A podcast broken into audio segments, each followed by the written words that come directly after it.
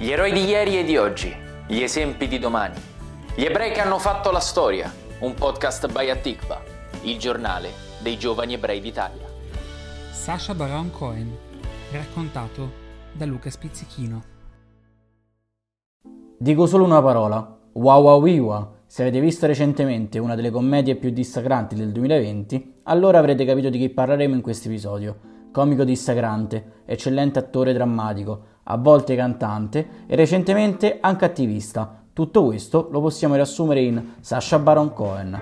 Nato nel 1971 in una famiglia ebraica osservante a Londra, Sasha è conosciuto più per i suoi personaggi stravaganti che per quello che è veramente, un intellettuale. Infatti il diventare attore non era tra le sue priorità, anzi, sin da giovane il suo più grande desiderio era quello di diventare chef. Ma a quanto pare il destino aveva riservato al giovane Sasha qualcosa di più importante ed è per questo che dopo aver trascorso un anno in Israele in un kibbutz studierà storia a Cambridge. E proprio a Cambridge iniziano ad aprirsi due strade che lo segneranno per il resto della vita, come artista e come attivista. Come artista fece i suoi primissimi passi in alcune produzioni di una delle compagnie teatrali più importanti, il Cambridge Footlights, mentre ha iniziato a conoscere il mondo dell'attivismo durante la preparazione della sua tesi, nel quale si focalizzò sul coinvolgimento degli ebrei americani nel movimento per i diritti civili nel sud negli anni 50 e 60. Per i suoi studi decise addirittura di trasferirsi ad Atlanta, in Georgia, per approfondire le ricerche ed intervistare attivisti come Robert Perris Moses,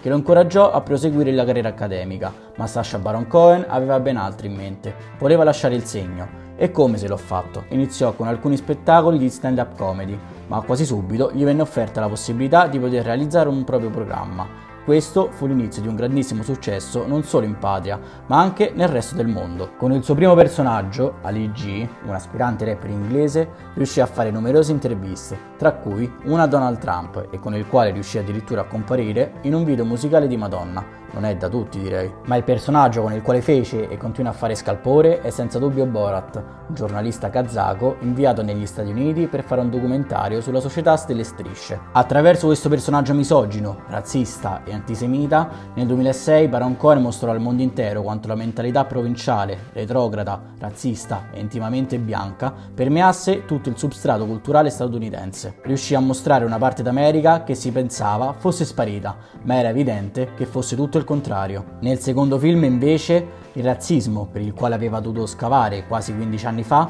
ora è più lampante. Nel 2006 avevo bisogno di un personaggio come Borat, misogino, razzista, antisemita, per rendere chiaro agli americani che bastava poco per tirare fuori tutti i loro pregiudizi, ha detto Sasha Baron Cohen in una lunga intervista al New York Times. Ma ora tutti quei preconcetti sono palesi, i razzisti sono orgogliosi di esserlo. Ho provato a utilizzare i miei personaggi per indurre le persone ad abbassare la guardia e tirare fuori le loro vere convinzioni, pregiudizi compresi questo è l'obiettivo del comico britannico. Ma Sasha Baron Cohen, come detta all'inizio, non è solo un comico. Negli ultimi anni è stato consacrato come uno dei migliori attori dopo le eccezionali performance in The Spy, dove impersona Ellie Cohen, a cui abbiamo dedicato una puntata del podcast, e in The Trial of the Chicago 7, in cui ha interpretato l'attivista ebreo Abby Hoffman, il cui monologo ha lasciato tutti a bocca aperta, anche Aaron Sorkin, uno dei più grandi sceneggiatori e registi americani. Se il problema dell'antisemitismo lo aveva già toccato durante gli studi a Cambridge per la redazione della sua tesi, negli ultimi due anni l'attore inglese ha impiegato tutte le sue forze per combattere l'antisemitismo e l'odio online. Ha fatto storia il suo discorso fatto durante una conferenza dell'Anti-Defamation League, nel quale ammonisce sull'immenso potere dei social network, che secondo lui non sono controllati a sufficienza. Secondo Cohen, infatti, i social network non controllano a sufficienza ciò che viene pubblicato e questo può far sì che le bugie si diffondano a una velocità maggiore rispetto alle verità.